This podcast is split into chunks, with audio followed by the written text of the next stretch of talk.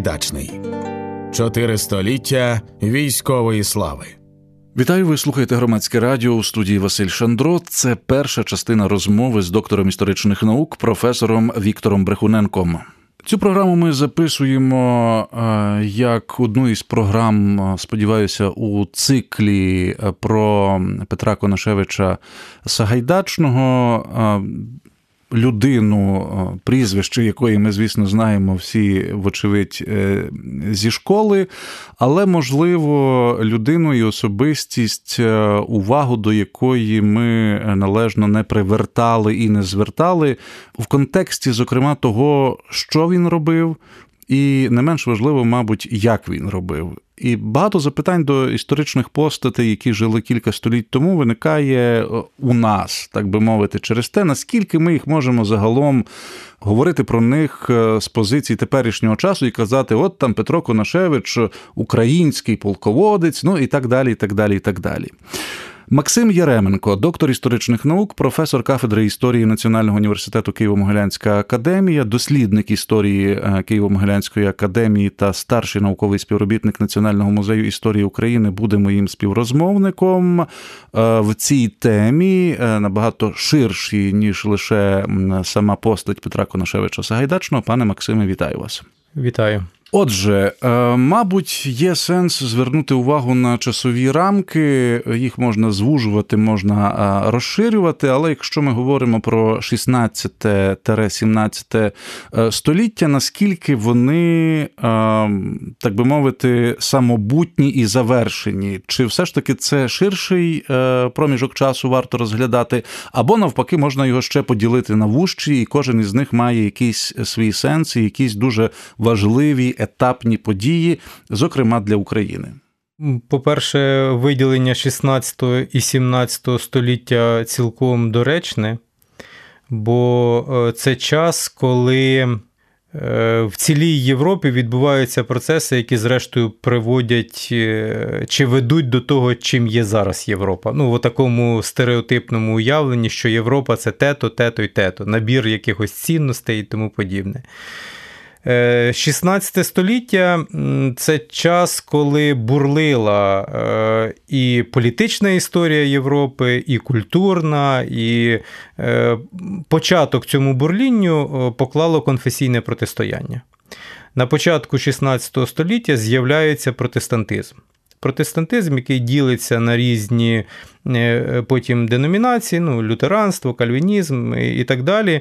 І от це протистояння між римокатоликами і е, протестантами, воно призводить до того, що, е, по-перше, релігія починає набагато більше впливати на політику.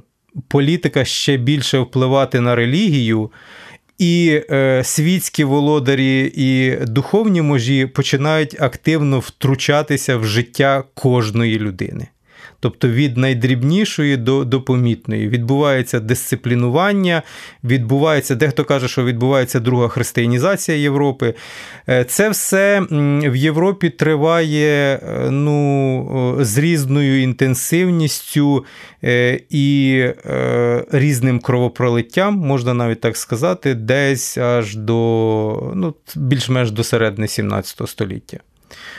Е, так що е, оці всі процеси, які відбуваються в Європі, абсолютно зачіпають і таку державу, як Річ Посполита, ну і українські терени, які входять до Речі Посполитої. І так само стимулюють тут і інтелектуальну думку, е, ну бо є конкуренція конфесійна, ворога треба чи опонента треба поборювати, а поборювати це значить міркувати, міскувати, знаходити аргументи, згадувати свою історію, знову ж таки переконувати своїх овечок чи православних. чи протестантів чи католиків.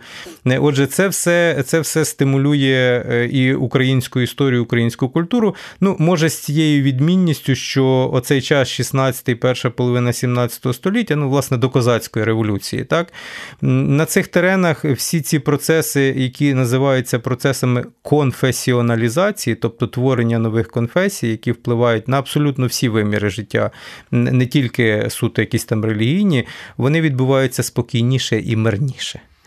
Бо в Європі е, протестанти і католики можуть різати один одного, а Річ Посполита на цьому фоні виглядає як одна з таких найтолерантніших держав у тогочасній Європі. Одна з найбільших, одна з найтолерантніших. І, скажімо, наприкінці 16 століття в Острозі мирно співіснують синагога, мечеть, е, там римокатолицькі православні храми.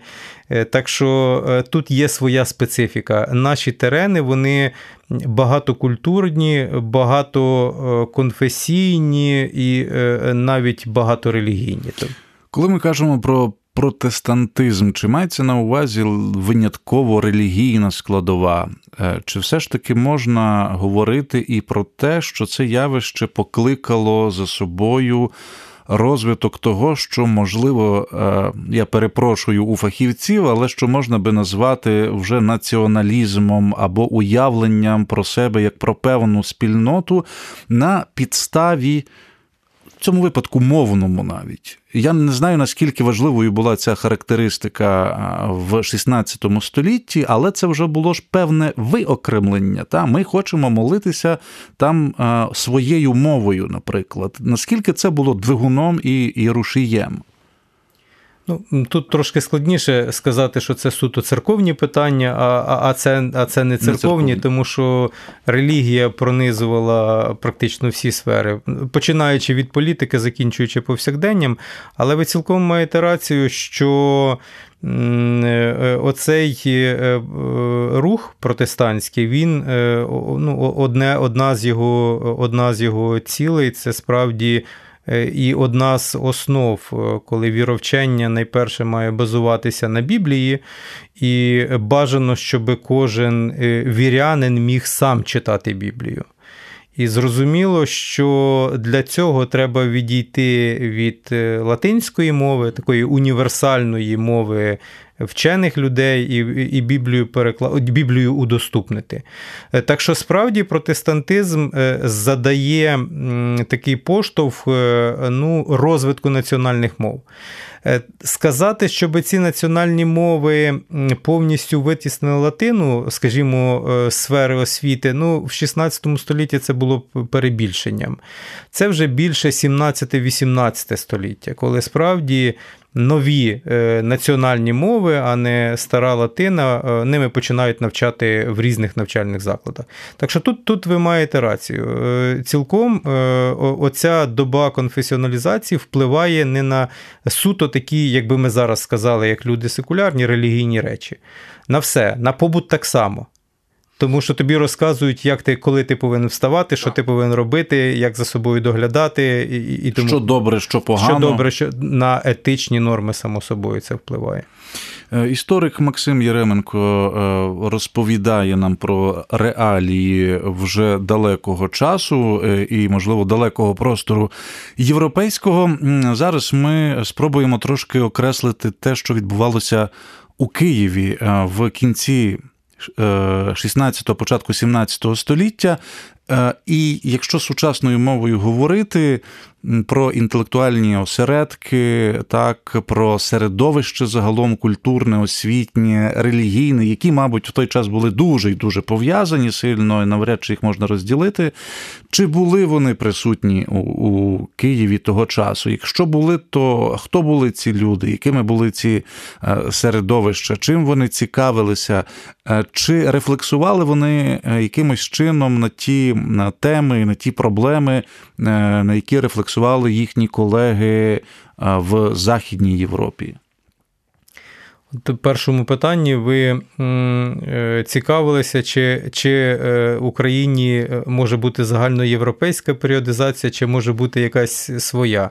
Значить, Ми окреслили широку рамку європейську. Тепер зрозуміло, що коли йдеться про якісь локальні простори європейські, там може бути своя періодизація. І, звичайно, що українське життя інтелектуальне добряче підштовхнула Берестейська церковна унія. 1596 рік, коли е, з'явилася нова конфесія, Як вважали православні, це був такий собі підступний випад з боку римського папського престолу. Ну, зрозуміло, що уніати так не вважали, але були ще й речі, е, як би ми сказали, більше може такі пов'язані з е, організацією життя церкви. Тобто, скажімо, церква православна, зрештою, опинилася без єпископату.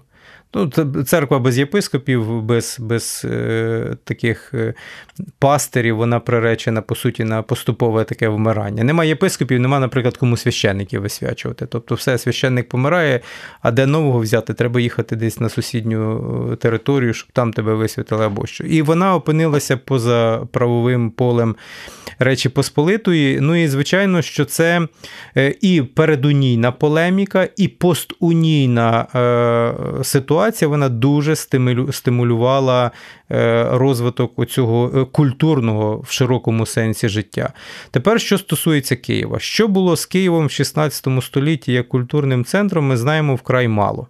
Тобто є різні здогадки, є різні дискусії, якісь себе давно вичерпали на зразок того, що в Києві е, братська школа існувала ще з кінця 1580-х років. Це такий радше як казус був е, історичний, нічим не підтверджений. Так?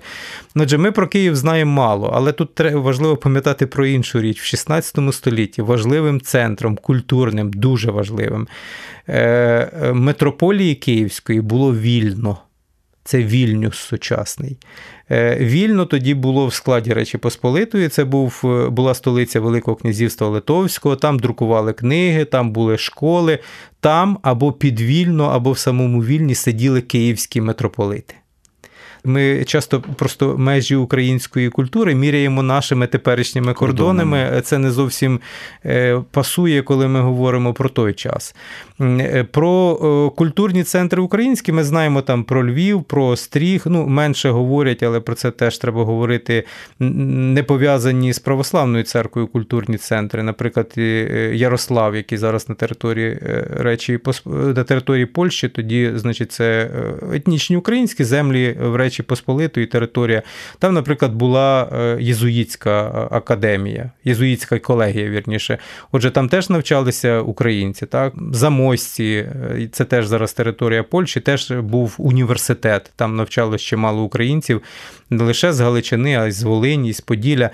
Про Київ ми знаємо мало. Київ виходить з цієї тіні тільки якраз завдяки, зокрема, гетьману Сагайдачному і козакам які, очевидно, із своїх е, станових інтересів виходячи, все більше ангажуються в справи православної церкви.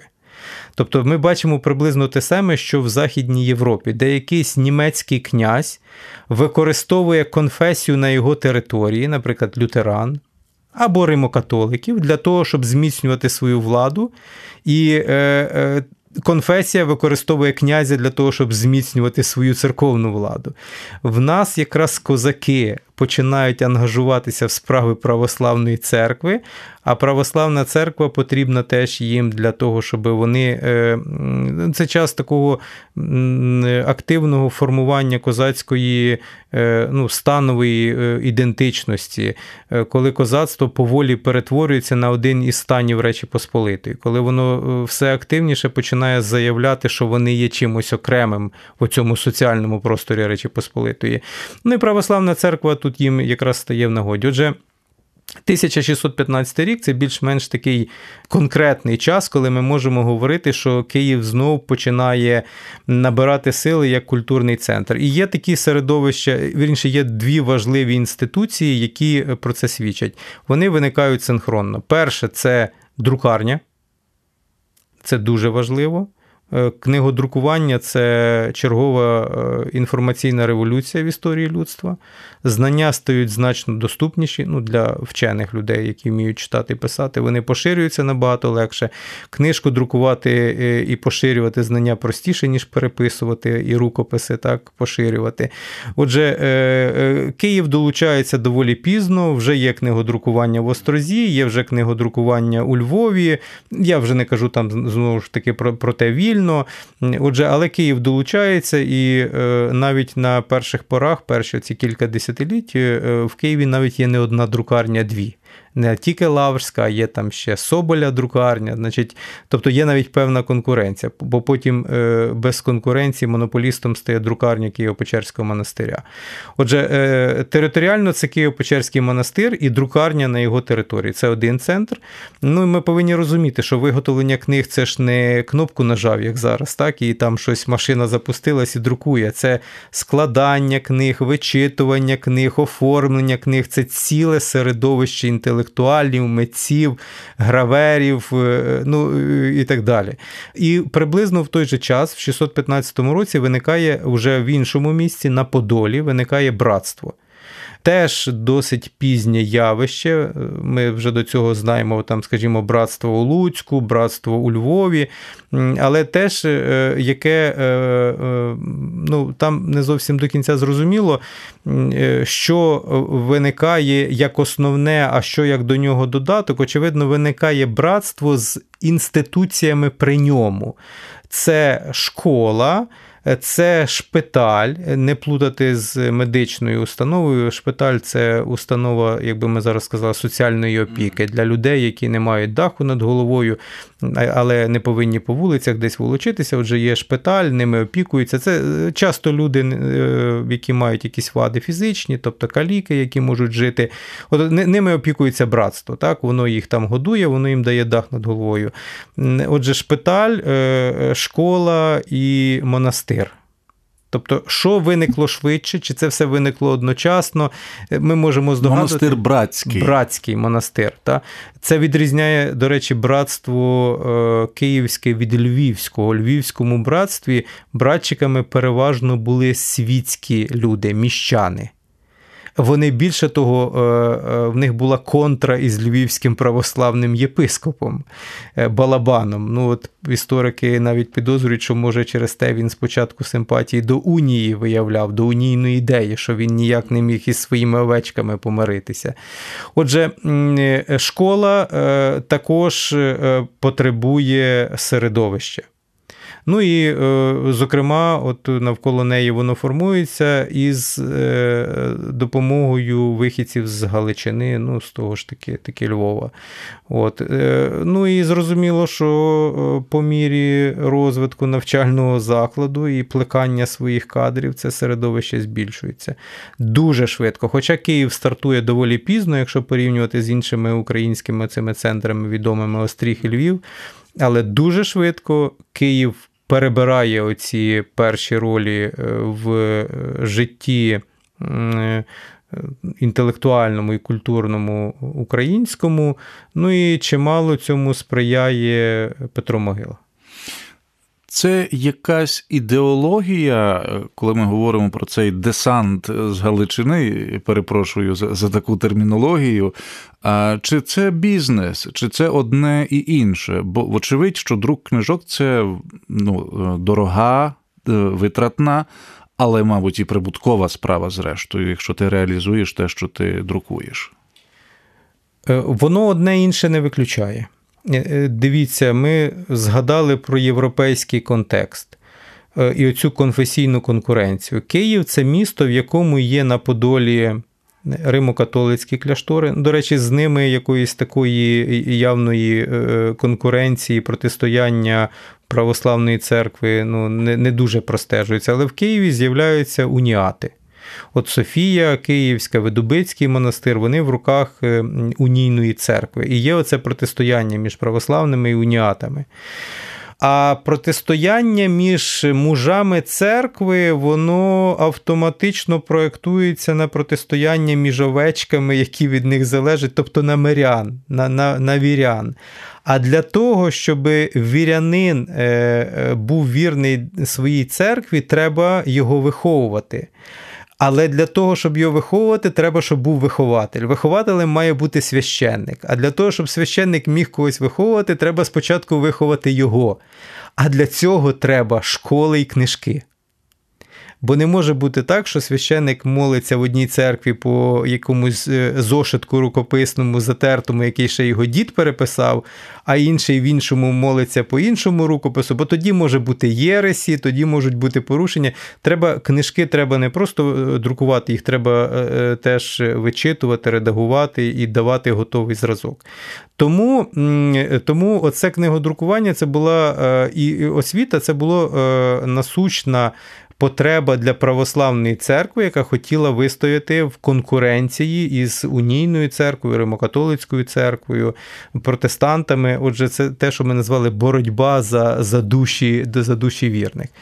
Чи це був бізнес? Ну, звичайно, це був бізнес. Книжка була не дешева.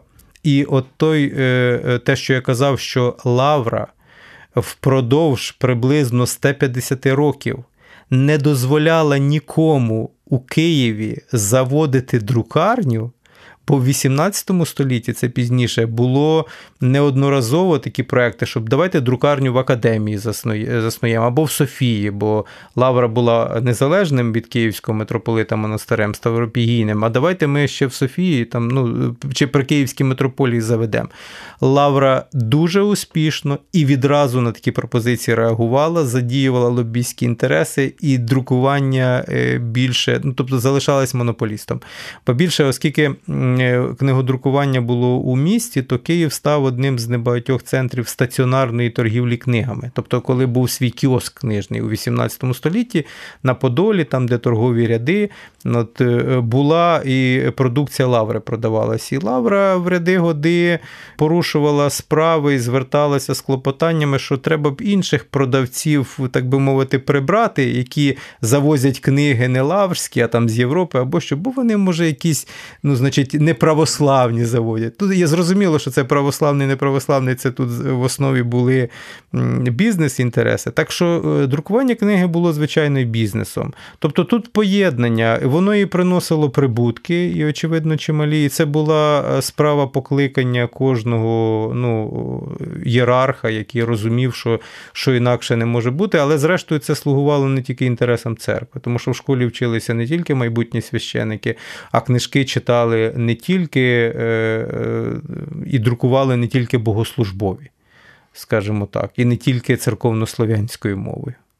Про це ми ще згодом поговоримо. Сподіваюся, нагадую, що історик Максим е, Яременко є нашим екскурсоводом чи провідником в історію інтелектуального Києва 17-го, кінця 16-го, початку 17-го століття. Хоча, звісно, цими рамками ми не обмежуємося.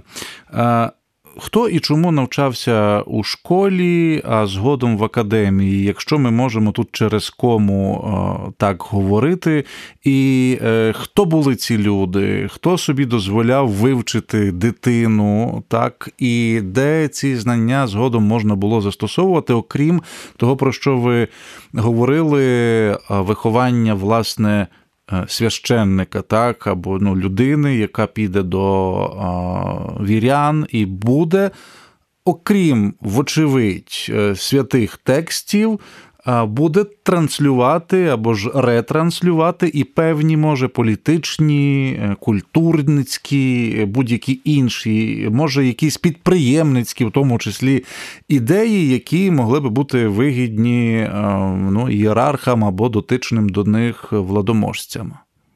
Ви знаєте, от, е, на хвилі всього того, що відбувається у цьому періоді конфесіоналізації, саме уявлення про знання і навчання як певну цінність, воно поширюється, воно воно, е, воно зростає. Тобто е, набувати знання, тому що це є ознакою, скажімо, твого доброго шляхетного виховання. Е, у 16-17 столітті це стає нормою, принаймні декларованою, бо зрозуміло, що на практиці далеко не кожен шляхтич е, міг навчати свою дитину чи хотів навчати. Але якщо чим вище соціальне походження, тим е, вірогідніше, що ти свою дитину віддаєш в науку, не тому, що вона те, що вивчила, потім буде застосовувати, скажімо, десь в політичному житті. Може застосовувати, може не застосовувати застосовувати. Так? латинську мову буде знати, то зможе книжки читати, але як вивчить якусь богослов'ю, то для сеймової діяльності, скажімо, це ніяк не потрібно. Так? Але е, амплуа освіченої людини і уявлення, що людина має здобувати освіту, воно ну, в певних соціальних групах, середовищах, воно якраз у 16 столітті посилюється. З іншого боку, посилюється уявлення е, людей, які можуть це собі дозволити ну, найперше, там різних магнатів, це уявлення про те, що треба заводити школи. І інколи, коли школи, скажімо, в Речі Посполиті якісь магнати відкривають, то вони апелюють до того, що в тому місці чи в тому містечку немає колегії, а це погано, треба завести. Тепер, повертаючись до Києва, ми вкрай погано знаємо е, щось. Е, ну, в такому соціологічному зрізі про е, студентів братської школи. От е, коли Сагайдачний помер, то як і годиться, таку людину ховали із належним е, риторичним оформленням, так, читали вірші панегіричні. На жаль, так, це якраз через те, що через освіту дуже культивувалося. Незалежно, чи ти вчився в єзуїтів, чи ти вчився у там якійсь протестантській гімназії, чи ти вчився в православній. Отже, е, ми знаємо, наприклад, е, що під цими віршами, під кожною частинкою є підписи студентів. І ми знаємо, що їх було два десятки, ті, які декламували вірші. Ми можемо припустити, що декламували вірші це ті, які вже ну, довчились до до того е, рівня, коли або красномовство було, або е, там, значить, е, поетичне мистецтво. Тобто це вже ближче до середнього рівня. Отже, можемо припустити, а з пізнішого часу ми знаємо, що чим далі вчились студенти, тим їх менше ставало. Тобто було, наприклад, таке уявлення, що якщо ти опанував риторику, то тобі далі філософію вивчати, там богослов'я вже й не потрібно. Ти необхідний багаж знань е, маєш, мову вивчив, красномовство вивчив е, і і, і так далі. Ну, В рамках цих курсів якісь інші знання здобув, там історичні, географічні. Отже, е, можемо припустити, що два десятки це не всі, звичайно, студенти, а а тих, які навчались на нижчих рівнях, було більше. Тобто школа була не така вже й очевидно маленька, тобто десятки студентів навчалися. Це це непогано, це це, це добре. Це такий показ. Ну, може, не дуже добре порівняння, бо це пізніший час. Коли Московський університет відкрили у 18 столітті. То перші там років 15 до нього приходило навчатись щороку інколи менше двох десятків студентів. Тобто ми так кажемо, Московський університет. університет да, Насправді це е, з точки зору такого виміру кількісно, це було таке дуже дрібненьке явище.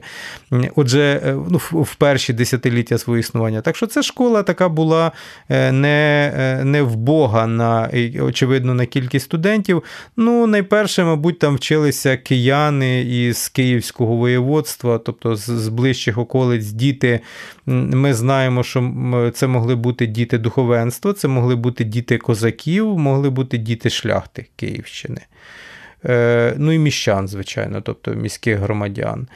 Про простолюд якось інформації такої немає.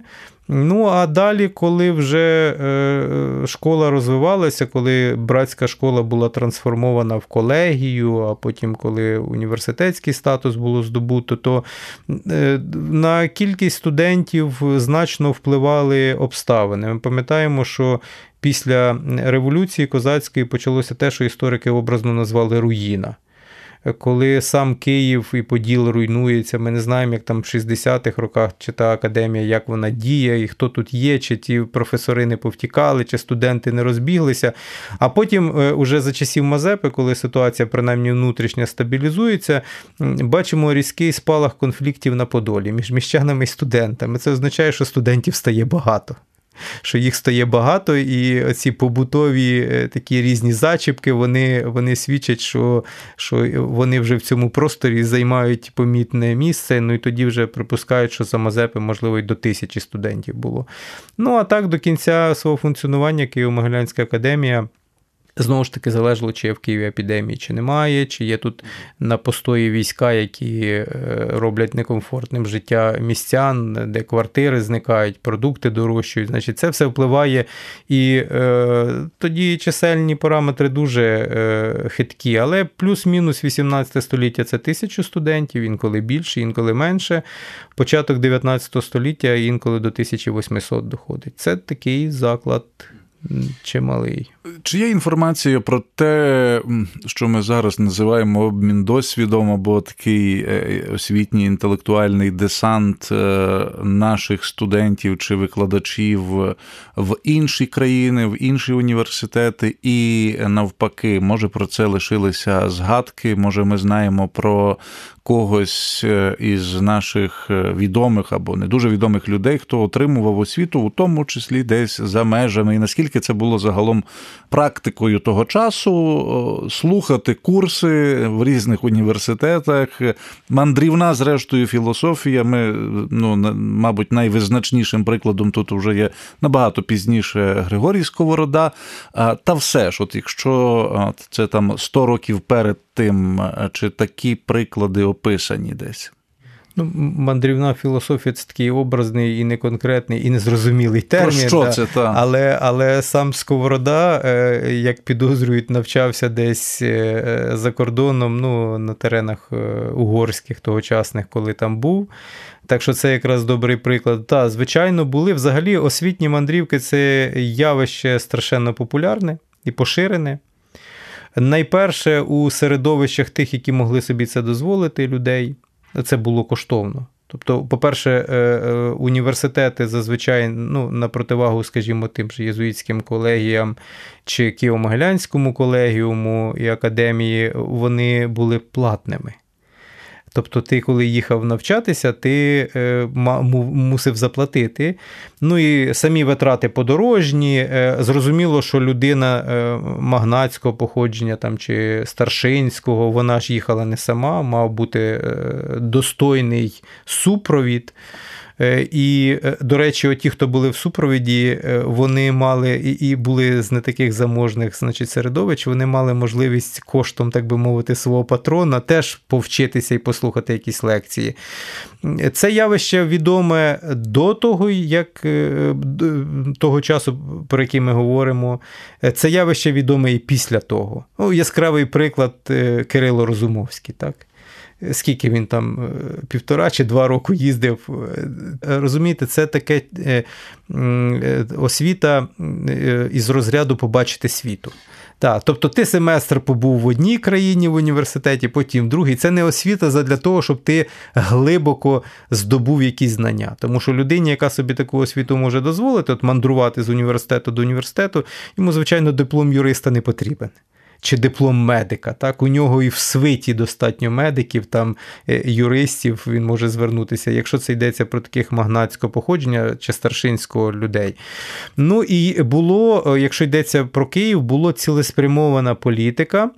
Е, часто це коштом київських митрополитів. Ну, зрештою, так повелося ще від від Борецького, від Йова Борецького, який був сам професором в братській школі, потім став київським митрополитом і про школу дбав. Потім Петро Могила, звичайно, дбав про академію. І так повелося, що київські митрополити це такі патрони найвищі. Отже, над цим навчальним закладом е, здібних е, студентів.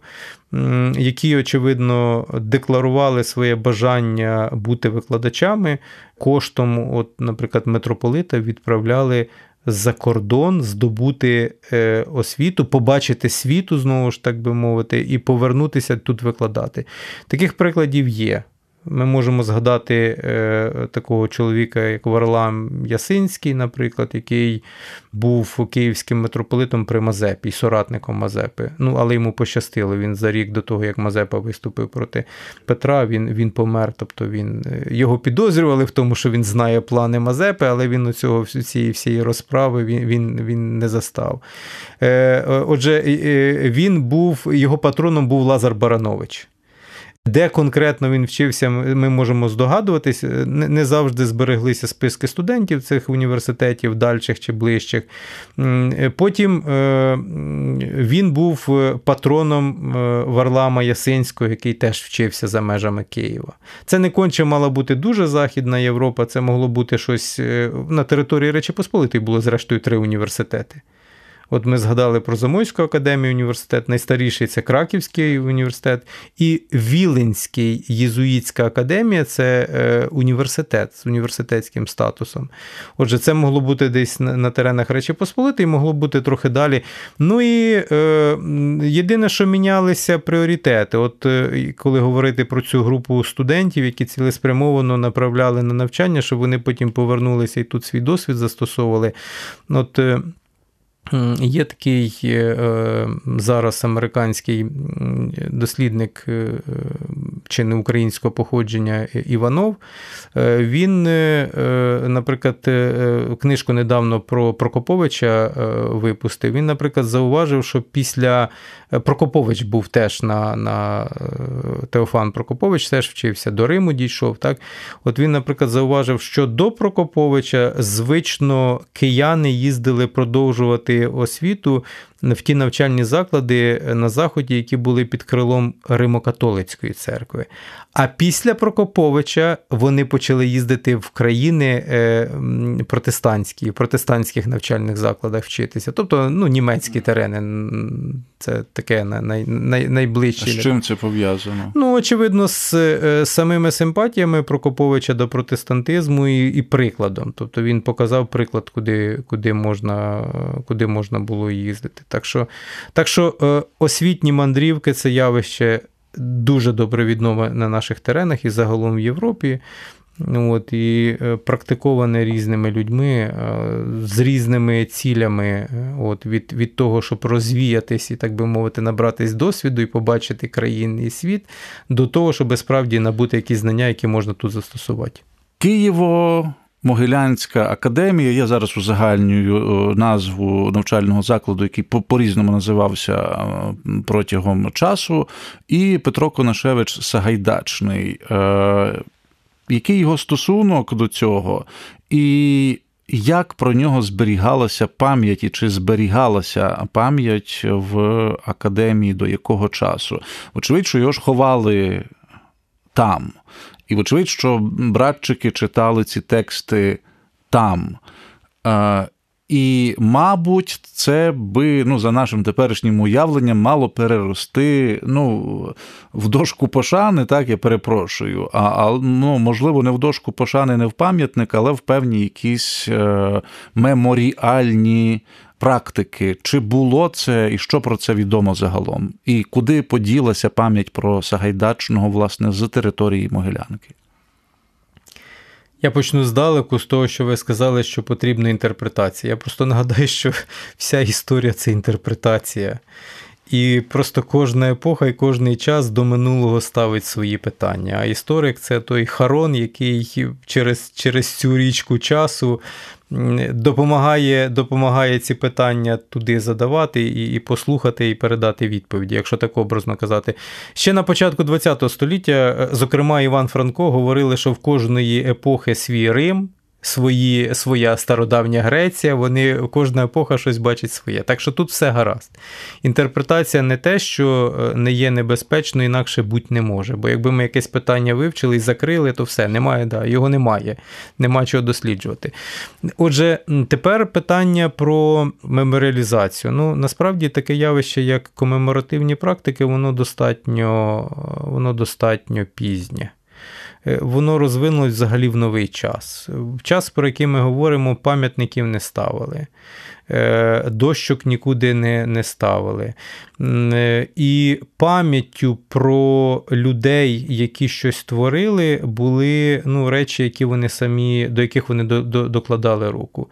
Наприклад, фінансували спорудження там, церков, чи робили якісь вклади в церкви. І е, треба сказати, що ну, в е, Києві на Подолі у соборі, е, попри те, що собор, який був за часів Сагайдачного, і де він е, здогадно був похований, чи біля нього, чи в ньому, так, е, що його перебудували за часів Мазепи, що там був інший собор, але речі, які вклав, подарував Сагайдачний, зберігалися там із гравіруванням, де було сказано, що це я, Петро Сагайдачний, там щось дарую. Наприклад, дуже добре відома річ, її часто показують, це хрест е, Сагайдачного братства. Так? Вона до сьогодні збереглася і якраз в Національному музеї історії України є. Так, так що, так що от такі речі нагадували. Такі речі нагадували. Е, друге, для людей того часу, та й в 18 столітті теж оця меморіалізація вона була тісно пов'язана із поминальними церковними практиками. Тобто тебе згадували при молитві.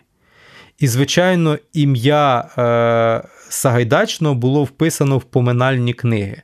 От одна з них, яка зараз в бібліотеці Вернадського зберігається, це е, пом'янник е, чи поменник, поминальна книга Михайлівського Золотоверхого монастиря, де, до речі, написано, що в поминанні Сагайдачного його роду, де, до речі, написано, що він похований на території братського монастиря. Отже, це друга, е, другий спосіб поминання. Ну і третій. Спосіб на Сагай... до Сагайдачного ніяк стосунку не мав. Це за тогочасною практикою часто навчальні заклади називали на честь дуже великих благодійників. Ну, В історії Київської академії таким великим благодійником став могила. І е, хоча там в різний час називали могило Мазепинська, могило Заборовська, але Могилянська могило залишалося завжди. Е, стосовно Сагайдачного, ми нічого такого не знаємо. І також ми не знаємо, що були якісь, ну от крім цих е, е, там молитов, які в певний час церковного року обов'язково мали би служитися. Служби відповідні поминальні, і там ці прізвища благодійників мали б згадуватись. Ми якогось такого спеціального присвяченого Сагайдачному поминання, як це було з Петром Могилою, ми не знаємо. Але. Е, в самому навчальному закладі, і ще один спосіб пам'ятати, е, часто Сагайдачного ставили е, як початкову точку відліку, його діяння ставили як початкову точку відліку історії навчального закладу.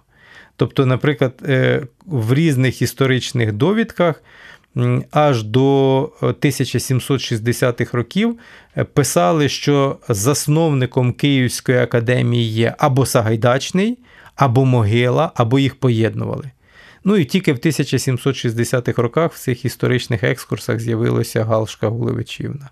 А до цього Сагайдач, ну вона не витіснена Сагайдачна, він і далі, як благодійник, звичайно, згадувався. Так що те, що його не забули, це однозначно. Ну, зрештою, в різних історичних наративах, які були знайомі на українських теренах, там на другій половині 17-18 столітті е, ім'я Сагайдачно фігурувало. Ну і плюс оці вклади його і такі, е, е, такі речі пов'язані з літургійним поминанням, вони практикувалися. Це кінець першої частини розмови з доктором історичних наук, професором Максимом Яременком у межах проєкту Сагайдачний чотири століття військової слави.